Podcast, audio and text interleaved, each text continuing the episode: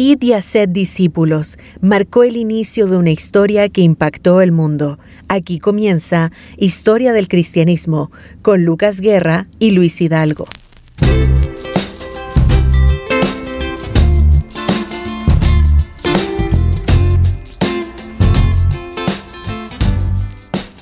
Hola, ¿cómo están queridos hermanos? El Señor les bendiga grandemente. Sean bienvenidos a una nueva edición de este su programa Historia del Cristianismo, en donde cada programa compartimos temas referentes a la historia de nuestro Señor Jesucristo, el tema de la Biblia, ¿cierto?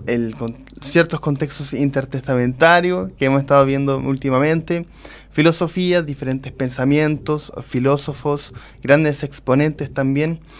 Y bueno, y ahora estamos compartiendo ya el capítulo anterior. Compartimos Palestina en los tiempos de Jesús y esta es la parte 2. Continuamos porque hay muchísima información que queremos eh, compartir con ustedes y que nada se nos escape. Y bueno, está con nosotros como siempre nuestro hermano Luis Hidalgo. ¿Cómo estás Luis? Hola Lucas, gusto saludarte hermano. Dios les bendiga amados y qué bueno poder estar nuevamente en este medio, Radio Armonía, para poder eh, enseñar un poquito, aportar un poco al reino con lo que podemos eh, tener como contenido de tal manera que nuestra fe pueda aumentar. Oramos, ¿te parece, Lucas? Oremos para comenzar. Bendito Dios, te damos gracias por este tiempo que nos regalas junto con Lucas para poder transmitir lo que tú tienes preparado. Oramos para que tu Santo Espíritu pueda abrir los corazones y el entendimiento de quienes escuchan aquí en Chile cada rincón, trabajando algunos, otros en otros países, Señor, y que todos sean edificados por medio de esta enseñanza. Te lo rogamos en el nombre de Jesús. Amén. Amén.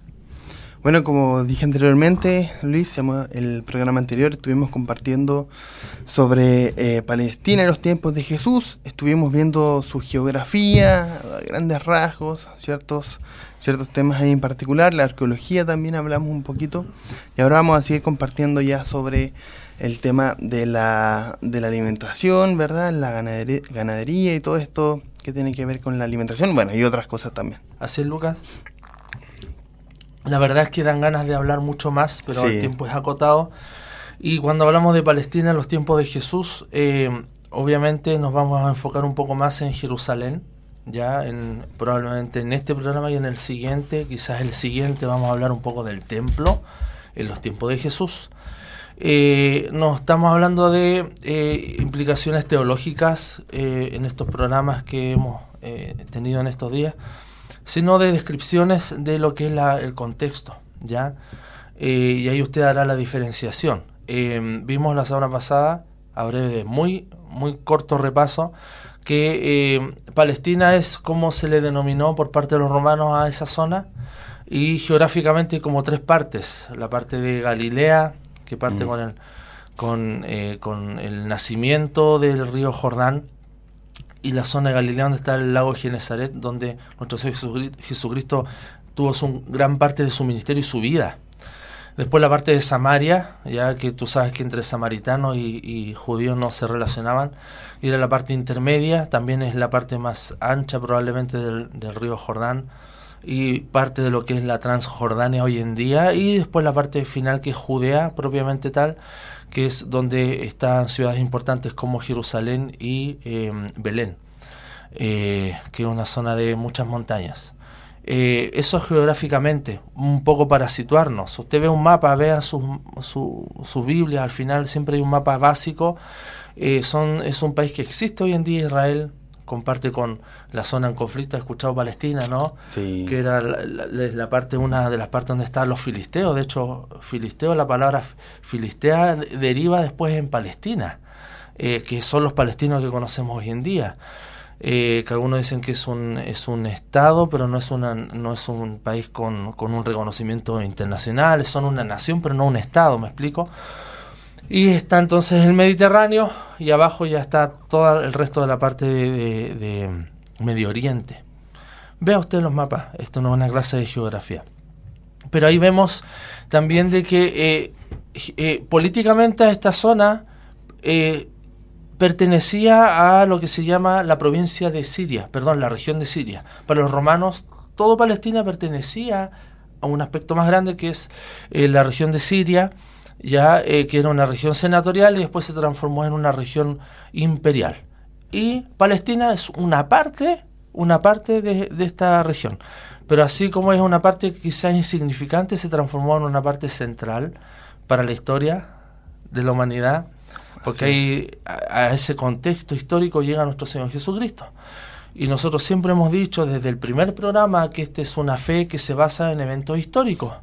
Ya tú no puedes desapegar la creencia, el dogma de los eventos mm. históricos y viceversa, van de la mano. No creemos en algo abstracto, sino que sabemos que Jesús, y por eso el credo del apóstol es tan importante. Cuando recita ahí, dice, en los tiempos de Poncio Pilato, eso es para situar en un contexto histórico que nuestro Señor Jesucristo en verdad existió. Exacto. Para que cuando como creyentes nos pregunten, hagan preguntas acerca de nuestra fe, nosotros podamos responder con argumentos, ¿cierto? Teniendo la historia de nuestro lado, teniendo hechos históricos que, que aparecen en la misma Biblia, entonces, sin miedo, ¿verdad? Hay que hablarle y compartirle el mensaje del Señor. Es que tú ves otras religiones que nunca se han encontrado los restos del fundador de tal religión, la tumba, acá sí. Entonces Jesucristo murió, su tumba está ahí, está vacía, y lugares de culto, desde los primeros eh, años de, se empieza a ver culto cristiano, ya lo vamos a ver más adelante, pero es porque es una fe concreta, una fe histórica. ¿ok?, Vamos un poco a hablar eh, entonces, eh, enfocándonos un poquito más en Jerusalén. Es interesante que Jerusalén es donde muy poco Jesús nuestro Señor hizo su ministerio. Mayormente lo hizo en Galilea.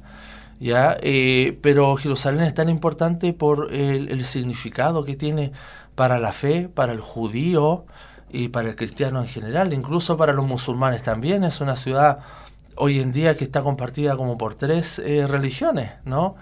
eh, cristianismo, judaísmo y, el, islam. Entonces es muy interesante el fenómeno que se da ahí. Oye Luis, ¿y mm. cuándo Jerusalén empezó a ser tan relevante, tan importante siempre, y empezó a marcar tendencia? Siempre, siempre se le llamó la ciudad que era el ombligo del mundo. Así de importante mm. era. Piensa que eh, iban de todo el mundo.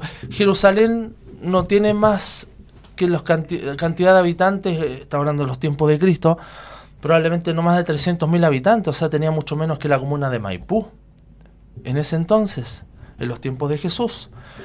Eh, pero cuando habían fiestas, venían de todos lados del mundo, como por ejemplo Pentecostés, mm. que vemos que están de todos lados, llegaban hasta un millón de personas. Entonces la ciudad tenía que lograr sostener a tal cantidad de personas, con todo, con bienes, con, con, con alimentos.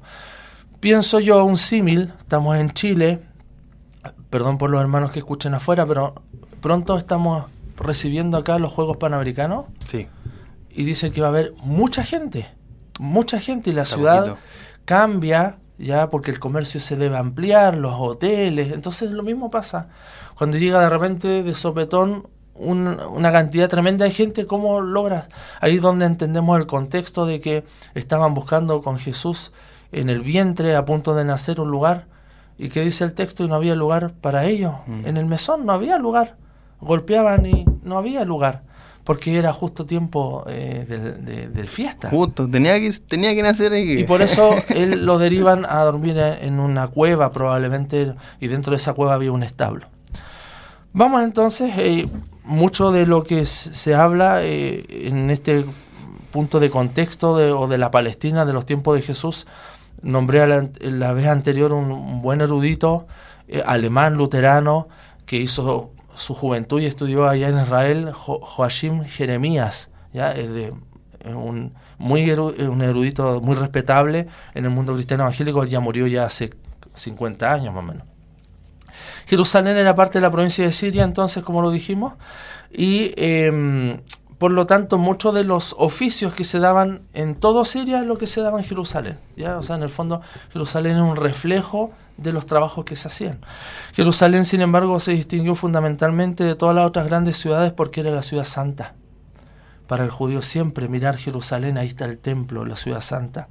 ¿ya? Eh, pero era una región donde estaba Jerusalén desfavorable geográficamente. Desfavorable, de todas maneras, eran montañas. Eh, habían peligros de salteadores, de ladrones, porque está lleno de cuevas. Entonces, todos los relatos, tanto en la Biblia vemos y también lo vemos en, en los registros eh, rabínicos, de tradición judía rabínica, que hablan siempre de los peligros de los salteadores, de, de los ladrones, que se escondían en las, en las muchas cuevas. Vemos David también, hay relatos, no, se escondió en tal cueva, en tal cueva, porque era normal. Entonces la única materia prima eh, que en gran cantidad ofrecía eh, alrededor de Jerusalén era la piedra. Y ahí entendemos que la piedra fue lo que se ocupó para construir el templo. Vamos a hablar del templo. Los rebaños en las montañas de Judea suministraban lana y pieles, ¿ya? Y los olivares, madera y olivo y aceituna, era lo básico, no tenían más. Entonces tenemos piedra, tenemos algo de pieles, algunos ganados, pero era un ganado eh, específico. Y lo vamos a ver que está enfocado principalmente en el ganado para el culto, cúltico, ¿ya? O sea, mm. cabra, oveja. Para el, para el sacrificio. Para el sacrificio, ahí mismo. No tenían otro tipo de ganado. Ya lo vamos a ver. Entonces, eh, lo que abundaban eran los olivares, los olivos. Si alguien visita una sinagoga, hoy en día la gran sinagoga de Santiago, yo tuve el privilegio de ir hace años allá, ellos tienen un jardín de olivos, trajeron olivos de allá y los plantaron ahí, precioso, como en unos maceteros grandes, gigantes, y están los olivos de ahí, de Palestina. Es muy lindo. Porque la, la tierra, el clima piensa que es desierto, ya, allá hay poca agua, ese es el contexto. Por eso que se habla muchas veces de lavar los pies, ya que venían y lavaban los pies era parte del rito normal porque venían con los pies polvorientos. El uso de sandalias, eh, la tierra, la sequedad, la falta de agua era lo normal. El único estanque de agua probablemente era Siloé. Vemos ahí el milagro también eh, que ocurre con el ciego y probablemente era el único estanque de agua y los demás tenían que construir acueductos para traer el agua. Y ahí surgen otros oficios como los aguadores, ¿ya? O, como dicen en la jerga futbolística, los aguateros. ¿Había escuchado eso? Sí. Los que traen el agua, bueno, eran, traían el agua para proveer porque era muy seco, era un desierto. Entonces, em, había que comprar el agua en cántaros eh, por la escasez que había siempre y había que economizar el agua en cisternas eh, o traerla en acueductos y muchos de los acueductos que conocemos hoy en día y todavía hay construcciones la hicieron los romanos, ellos hicieron tremendas obras ingenieriles en construcción, tremendos. Ya, eh, de hecho, muchos acueductos se ha descubierto que están sostenidos, porque algunos van como en el aire y van en un, en un, en un ángulo así con unos soportes. Y ahí donde entendemos que en ese ángulo se habla de la piedra del ángulo la piedra que es como un triángulo que sostiene todo eso, ahí donde está el apóstol pensando que Cristo es la piedra del ángulo, esa piedra es la que sostiene todo el soporte y si no se cae toda la estructura. Yo no soy arquitecto, ni tú menos, ni, ni constructor, pero eso se entiende como esa piedra. Muy bien. Mm. Entonces ves que todo, mucho de los de las imágenes que vemos en la escritura, sobre todo en el Nuevo Testamento, porque ya no, no, vamos a tratar de no introducirnos en el Antiguo, ya lo pasamos parte. Tuvimos harto rato ahí. Sí, en el eso que fue muy parte, casi al final. Eh, pero vemos que muchas de las imágenes que se ocupan para las parábolas, para la enseñanza didáctica, son imágenes de cosas que se ven en la ciudad, de los oficios que compartían. Entonces, eh, la importancia em, es eh, de una ciudad que es carente de cosas básicas, tienen que importar y, lo poco que tienen, eh, tienen que em, lograr sostenerse con eso. Bueno, no vivimos de solo aceitunas y de olivos, ya, y muchos de los ganados que tenemos son para el templo y la poca agua. Y el trigo no se daba mucho ahí, se daba en el resto de Palestina ya, de hecho, toda esa zona le llamaban como el granero de, Medio Oriente, porque el trigo es lo que abundaba, pero en sí en Jerusalén no había, no había campos de, trigo. Ya, entonces habían en otras partes, quizás a ciertas distancias, como no sé, de aquí a Providencia, porque piensa que eh, Palestina o Israel, lo que conocemos como Israel, es un país muy pequeño. ¿ya? Entonces, eh, por eso tan poca gente, todo estaba como dentro de todo a, un día o dos días de camino, no, no era algo tan mm. extenso. Entonces, eh, la manera de los oficios era la manera de lograr el sustento, ¿ya? Y así como había tanta cantidad de gente, había tanta cantidad de oficios. Ya no había algo regulado, sino que los oficios de alguna manera era la manera de sobrevivir, ¿ya? Eh, en cuanto a la situación de la ciudad, habían estaba sobre tenía una gran población de militares romanos del imperio. ¿Dentro de la ciudad? Claro, dentro de todo Palestina, porque era la labor colonizadora del imperio romano. Piensa que ellos eran el imperio y de, eh, la manera que ellos ordenaron su imperio es que eh, ellos dejaron eh, de, en cierta manera la región de, denominaron región de Siria y dentro de Siria está Palestina. Ya, era una manera que ellos ordenaron políticamente, pero ellos están ahí colonizando ahí estaban los, procuradores. Todos, ahí tenemos Poncio Pilato. Claro. Piensa que el rey Herodes, porque todo esto es en el contexto del rey Herodes, que el rey Herodes muere probablemente el 4 después de Cristo. Piensa que el texto dice que cuando muere los que procuraban la muerte, eh, Jesús vuelve a, a, su tierra, estaba en Egipto. Pero eh, se le llama también a este tiempo el tiempo de Herodes, el reino de Herodes, pero era un reino títere ya él porque tenía la venia de Roma pero él no hacía nada sin que Roma no le permitiera. Los grandes aportes que hicieron que hizo Herodes como el gran legado de Herodes que no fue por nada espiritual por supuesto fue el templo remodelar el templo en 40 años. Y ya vamos a ver respecto a eso. Hizo una tremenda obra y otras construcciones más que ostentaban su poder. Entonces eh, había militares por todos lados eh, y en esa zona igual había cultura, surgía una cultura interesante y entonces eh, todo esto pertenecía a la región de Siria, que era la región propia que había determinado el imperio romano. Entonces, en ese punto, por este ordenamiento político, es que favorecía en cierta manera a Jerusalén. Si Jerusalén se mantenía solo, dependían en cierto aspecto, y no quiero cometer un error, de la providencia para lograr sobrevivir pero como siempre esa zona está ocupada, si no eran los romanos, antes estaban los griegos, antes estaban los persas, antes estaban los babilónicos, siempre han estado en constante guerra, destrucción, guerra, sitiaban la ciudad, tú lo ves, los, profetas. Entonces, en cierta manera, todas esas influencias que a, la vista de uno es como, wow, pero nunca tuvieron paz, siendo que Jerusalén, Jerusalén significa ciudad de paz, pocas veces tuvieron paz. Probablemente la paz más perpetua fue con el rey David, y eso muestra también a Cristo como el, el hijo de David que nos va a traer paz perpetua, paz perpetua. Pero toda esa influencia con otras eh, regiones e imperios trajo que llegaran importaciones y favoreciera lo desfavorable que era esa zona por, por la geografía. Eh, lo primero que, que, salta a la vista entonces es que la situación de Jerusalén es céntrica ya eh, y por eso que causaba la admiración de muchos, de los extranjeros, los escritores. Eh, Jerusalén estaba en el centro de toda Judea, tú ves el mapa, está en el centro de toda Judea, ¿ya? Em, y eh, siendo que Judea era una, una, zona muy pequeña, en realidad toda esa zona palestina, pero Jerusalén ocupaba el centro y por eso algunos le llamaban el centro del mundo habitado, ya el punto central de toda la tierra. Eh, piensa lo que dice Apocalipsis, Apocalipsis 29. Eh, dice de que de alguna manera tanto los paganos y Satanás van a venir a esa ciudad. O sea, como que todos van a llegar a, esa ciudad. Mm. Por supuesto, en un entendimiento escatológico de todo lo demás. ¿ya? Es el centro de la ciudad, eh, perdón, el centro del país, el centro de la región, el centro del mundo. Y la ciudad goza también de comunicaciones marítimas porque el mar Mediterráneo estaba muy cerca. ¿ya? Y eso lo conectaba con el resto del imperio.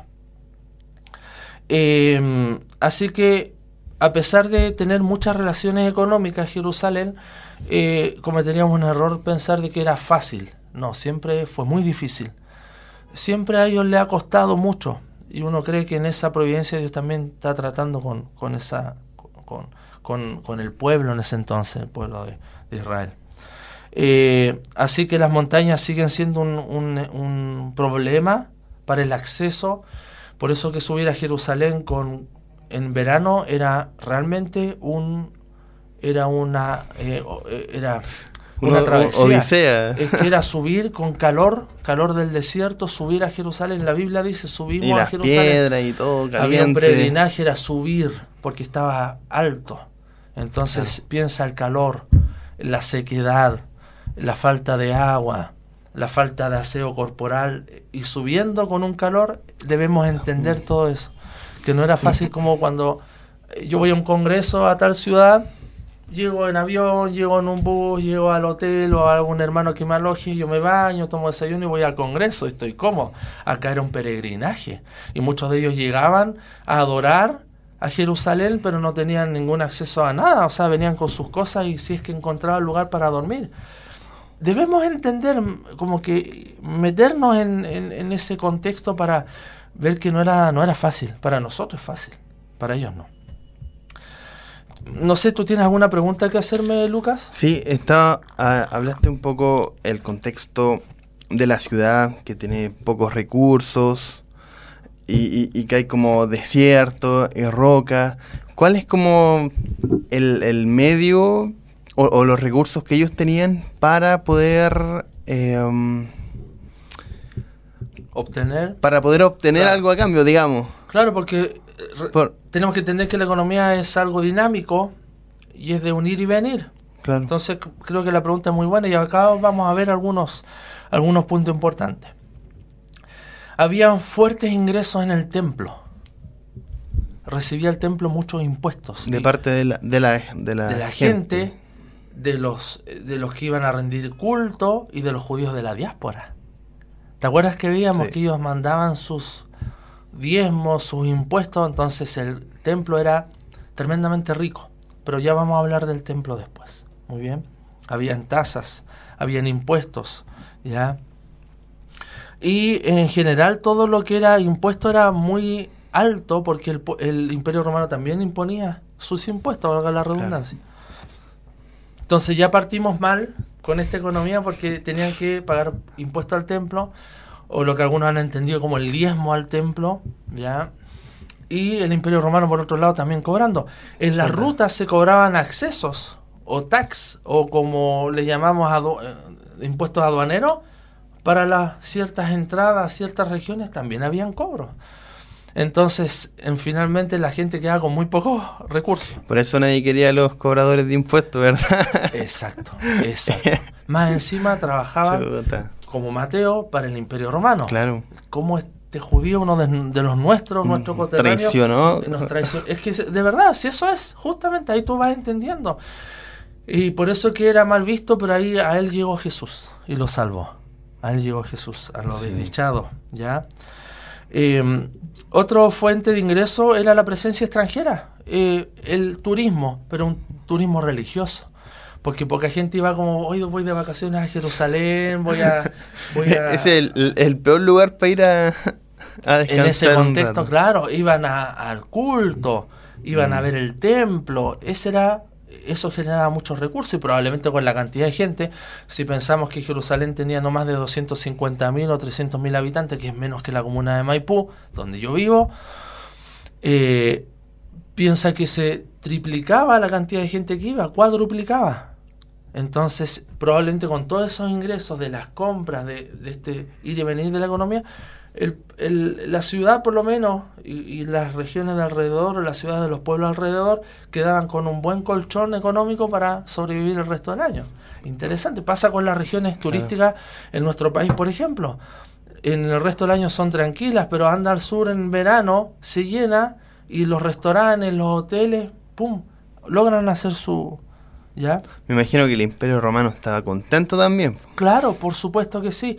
Y en esta Pax Romana, que hablamos la, el episodio pasado, ellos respetaban eh, los cultos locales, ¿ya?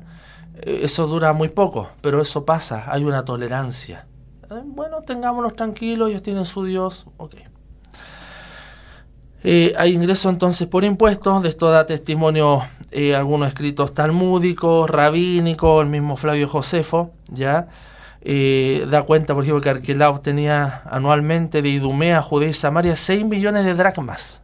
No me preguntes cuánto es, pero es mucha plata. Me imagino. 6 millones de dracmas. Agripa, de su reino, mucho mayor, 12 millones de dracmas. ¿ya?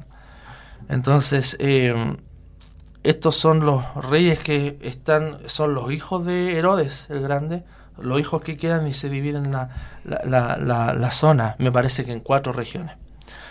Hay que recordar que finalmente Jerusalén atrajo siempre a los grandes capitalistas, comerciantes, al por mayor recaudadores de impuestos judíos de la diáspora que se habían hecho ricos. Y por eso muchos no querían volver. Estaban tan cómodos y ricos en sus lugares. En la, eh, ¿Te acuerdas que hablamos de la región transeufrática, que es detrás del Éufrates? Sí. En lo que es Babilonia, ahí tenemos el contexto siglo antes la reina Esther. No querían volver, estaban cómodos.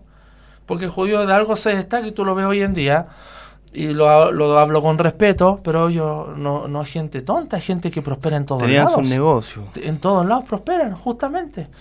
Eh, entonces ellos eh, vivían de esto, ¿ya? Eh, entonces siempre atrajo a los grandes capitalistas, comerciantes, ¿ya? Y los de la diáspora que eran ricos y podían de alguna manera sostener, enviar sus recursos al templo. ¿Qué importaba Jerusalén? En este caso nos estamos enfocando más en Jerusalén porque es una ciudad importante. Ahí muere nuestro Señor Jesucristo. Ya vamos a llegar allá. Después vamos a tener unos programas solamente para hablar de Jesús. Mm. Ya, no tanto biográficamente, eh, sino algunos aspectos teológicos, pero tampoco es cristología. Lo vamos a hablar más adelante porque todos los debates cristológicos se dan siglos después. ¿ya? Pero es importante situarnos porque finalmente es el centro de la historia, es la razón. No podemos pasar de nuestro Señor Jesucristo así de rápido. No, no, tenemos que detenernos Imposible. Imposible, no podemos. Sería una falta de respeto, ¿ya? Totalmente. Que me parte un rayo si no hablamos de él, de nuestro Señor, por supuesto que sí. Entonces importaban víveres que se importaban en Jerusalén, lo que se importaba era trigo, aceite ganado. Y el ganado que se importaba era el ganado que se podía comer, pero habían ciertas, eh, por ejemplo, hay un eupólemo, ya en cuanto al ganado, eh, que junto con la importación de trigo y aceituna, este es un personaje, menciona la importación de ganado.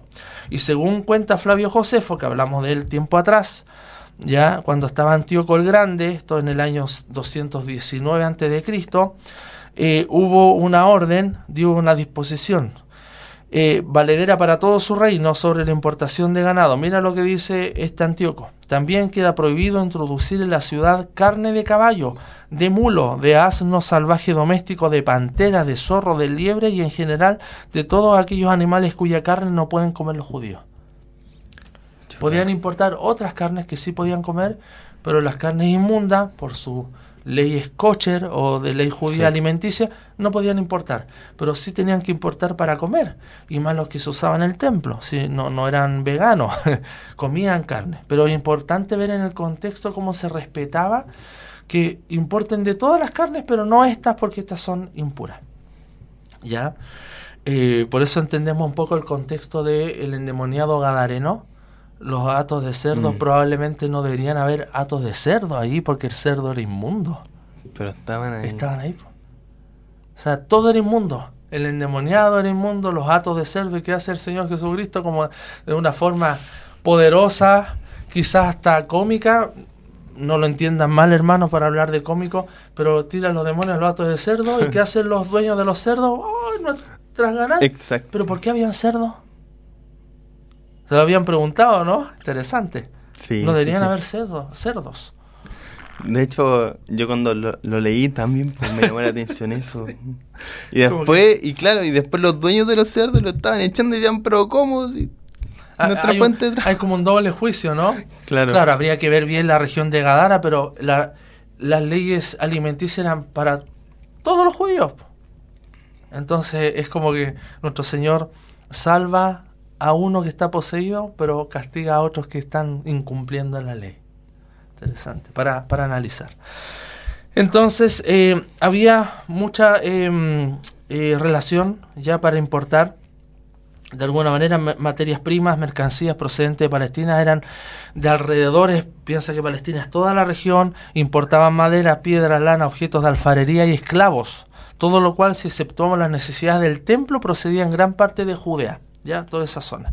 El trigo era de Galilea, habían grandes campos de trigo, ahí es la zona donde nuestro Señor Jesucristo fue criado y creció allí, en Galilea, y eh, el, grano, el, trigo era de primera calidad, y el trigo debía ser de mejor calidad o de calidad suprema para el templo, para los, las ofrendas. No podía ser cualquier, mira, ahí también vemos.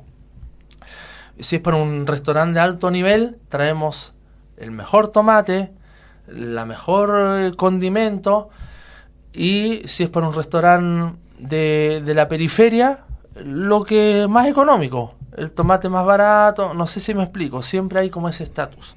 Y con el templo, entendiendo que había eh, una que estaba el, hecho de la santidad del, de las ofrendas y sacrificios tenía que ser lo mm. mejor, tenía que ser lo mejor.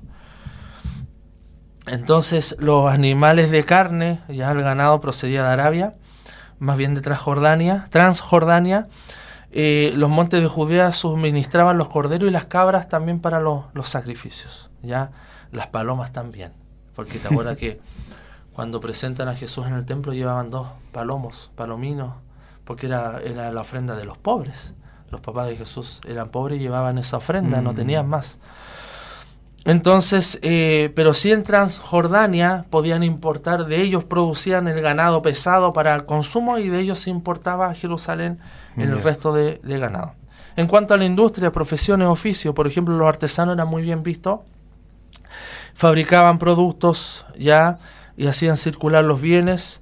Em, y ellos eran dueños de todo el medio de producción. El artesano compraba el, material, hacía el, producto, la artesanía, alguna joya, algún adorno, algo. Eh, aunque por ejemplo los que hacían las sandalias también de alguna manera considerados como artesanos, alguna vestimenta, y ellos mismos vendían, o sea, era, hacían todo. Era como, una, como, empresario. Una mini empresa, exacto. El judaísmo de la época tenía gran estima a las profesiones. Ya, y había un kiduchim, que son escritos de tradición rabínica que tenía este dicho, quien no enseña un oficio a su hijo es como si le enseñara el bandidaje. Todos tenían que... ¿Cuál era el oficio de nuestro Señor Jesucristo? ¿Cuál era? De nuestro Señor carpintero. Su padre era carpintero. Y probablemente yo nombré la vez pasada la ciudad de Séforis, que era una ciudad eh, muy helénica y muy cerca de Galilea, hay inscripciones que se han encontrado allí de que eh, tenían que hacer ciertas, ciertos dinteles, ciertas estructuras con madera, y eso se empezó a crear justo en el, cuando nuestro Señor Jesucristo era niño, y probablemente José llevó a su hijo, a nuestro Señor, a trabajar ahí para ganarse la vida, era carpintero. Algunas personas dicen de que Jesús, más que un carpintero, quizá podía ser como un arquitecto, porque Podrían haber dicho, claro, puede ser, pero lo que el texto bíblico nos habla por lo menos de que era tomaba el oficio del padre. Sí. Y el padre era carpintero, ¿ya? El judaísmo entonces tenía en estima las profesiones, los artesanos, de hecho había una tradición que los artesanos eran tan respetados que cuando veían la procesión de los doctores de la ley, cuando caminaban, ellos no se paraban en respeto, porque ellos mismos eran respetables. Cosas ¿ah? que va transmitiendo la tradición y que va a dar cuenta, hoy qué importante eran los artesanos. Mismo Pablo era esquenopollos, o sea, como dice Hechos 18.3, ¿qué hacía? Carpas, artesano. Em, de hecho, muchos doctores eh, también de la ley ejercían algunas, algunas, eh, algunos oficios. Sastres eran fabricantes de sandalias, carpinteros, zapateros, curtidores, arquitectos y barqueros.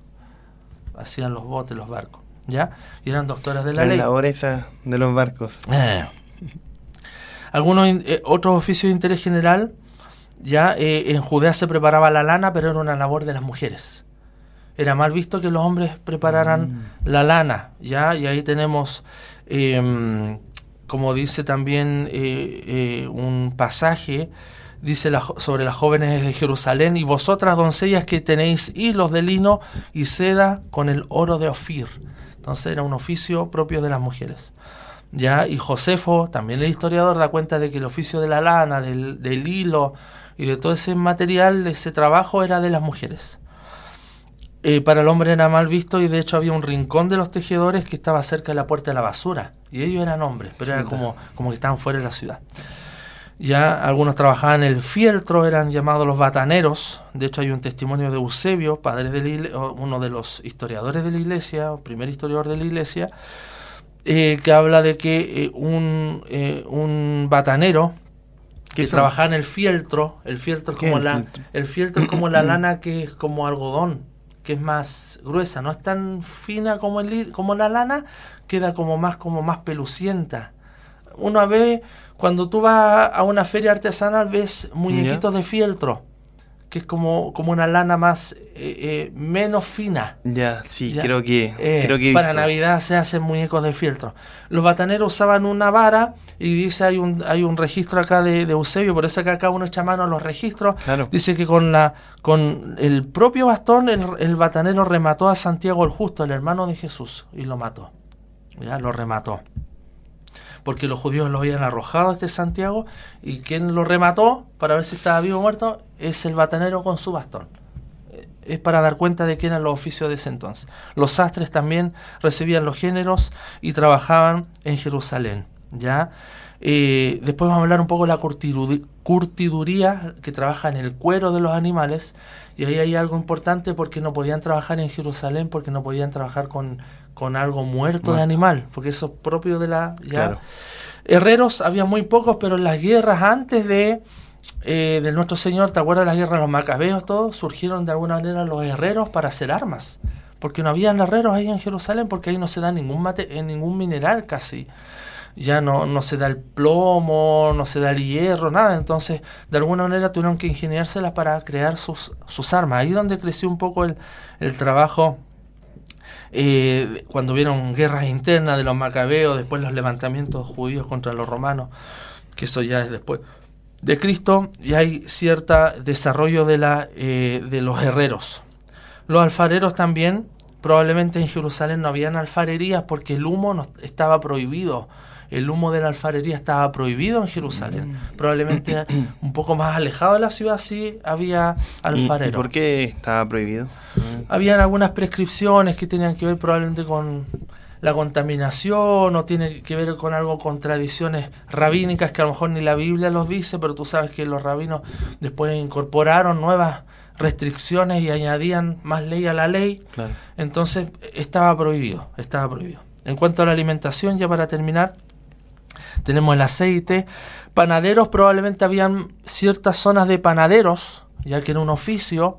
Ahí tenemos a José, estamos, nos pegamos un salto hacia atrás, cuando él habla del panadero, ¿te acuerdas? En, Potifar, claro. Pero probablemente los panaderos era un oficio menor, ¿por qué? Porque la gente hacía su propio pan en su casa. Entonces era difícil que hubieran tantos panaderos. Interesante, es una buena conclusión la gente hacía su pan, compraba su harina, hacía su pan, con un poco yo también lo he hecho en mi casa, un poco de harina, tú echas aceite de oliva, un poco de sal, agua, amasas y a la sartén. Y ese es un pan ácimo, como un pan pita que algunos le llaman, y es, es el matzá judío que le llaman así, es un pan que no leuda, que lo comes que un pan más bien tieso, ¿Ya? Y eso es un pan. ojo, yo no lo hago por una creencia judía ni nada, no, no. Lo hago porque es un pan sano, no, no tiene levadura, porque la levadura. Pero se hace, ¿ya? Entonces era propio de ellos tener sus, sus panes en su casa. Hablamos del aguador, frutas y hortalizas. Ya eh, habían suficientes plantaciones de frutales y legumbres en los alrededores próximos a Jerusalén, pero próximos a Jerusalén no hay mismo. Entonces tenían que ir y traer frutas y verduras. Y ahí estas plantaciones suministraban legumbres, aceitunas, uvas, higos. Cuando Jesús va caminando y maldice la higuera, no era mismo Jerusalén, es como llegando a la ciudad. Por eso que hay que entender todo en su contexto. Porque si leemos todo y que hoy Jerusalén es rico, tiene de todo, no, habían cosas que estaban lejos, que estaban a cierta distancia. ¿Ya? Entonces, eh, tanto el Antiguo Testamento como el Talmud, que eran eh, escritos rabínicos, presentan a Judea como la región de los viñedos por excelencia. Por eso siempre se habla del vino, ya, del vino. Y podemos afirmar que Judea suministraba vino y uvas a Jerusalén, ya. Judea es toda la región, de, alguna manera la región a la que pertenece Jerusalén, más allá está la región de Palestina, por eso que creo que nos situemos bien para no confundirnos alrededor, en esa zona de alrededor de Jerusalén que se llama Judea, donde están ciudades como Belén, todo eso era zona de viñedos y suministraban el vino, la uva también a, a Jerusalén. ¿ya? Y para terminar, eh, habían cultivos alrededor de la ciudad sobre la importación de trigo, frutas y legumbres. Los cereales se traían en su mayor parte de las comarcas de Palestina, que muchas de ellas no eran judías. Eh, por ejemplo, Transjordania, de donde también se traía la ganadería. Ya se traía eh, otro tipo de, de cereales. Eh, y también Galilea de Samaria, como dije yo, era una gran zona de, de, trigo y se traía también a Jerusalén. Así que eso a grandes rasgos, amados, es como lo que podemos ver en este contexto en la Palestina del en los tiempos de Jesús. Podemos orar, porque la vez pasada no oramos, Lucas, y después continúas tú. Bendito Dios, gracias por este tiempo una, una vez más, por darnos el regalo, el privilegio de servirte por medio de este de este medio, que pueda llegar a muchos la enseñanza y que podamos ser todos bendecidos. A ti sea la gloria en el nombre de Jesús. Amén. Amén. Bueno, hermanos, invitarles a que nos puedan seguir en nuestras redes sociales. Nos pueden buscar con el nombre de Ministerio de Armonía. Y también tenemos un correo eh, en este programa, historia.armonía.cl historia.armonía.cl, en donde usted nos puede hacer llegar sus dudas, sus consultas, alguna pregunta en particular, y ahí a la brevedad le vamos a estar respondiendo. Eh, Luis, te agradecemos nuevamente por estar junto a nosotros, damos gracias al Señor por este tiempo y ustedes también, amados hermanos, que disponen un tiempo también para poder aprender más acerca de la historia del Señor Jesucristo, de Jerusalén, en este momento que estamos compartiendo y, y adiós a Dios la, la gloria. Así que bueno, el Señor les bendiga, amados hermanos, y nos estamos viendo en una próxima edición de su programa Historia del Cristianismo. Dios les bendiga. Dios les bendiga, amados.